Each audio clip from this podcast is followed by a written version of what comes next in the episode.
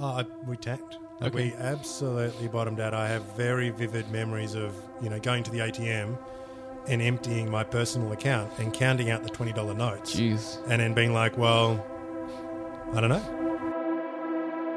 Yeah, I think uh, it's an interesting question. I mean, nobody asked me this level of questions uh, in previous conversations, so it's Okay, quite. I guess good, it's quite insightful.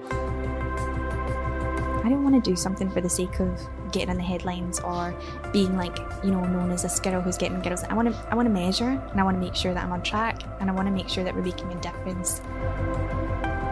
if a leader is willing to take personal risks and have the right team and allow them to grow, then I think it gives a company the biggest opportunity to succeed. It had to be everyone owned it. So whether you are the compliance lead, the risk lead, the office manager, the comms marketing, it doesn't matter. Hmm. You should be talking to businesses and you should be understanding what they need.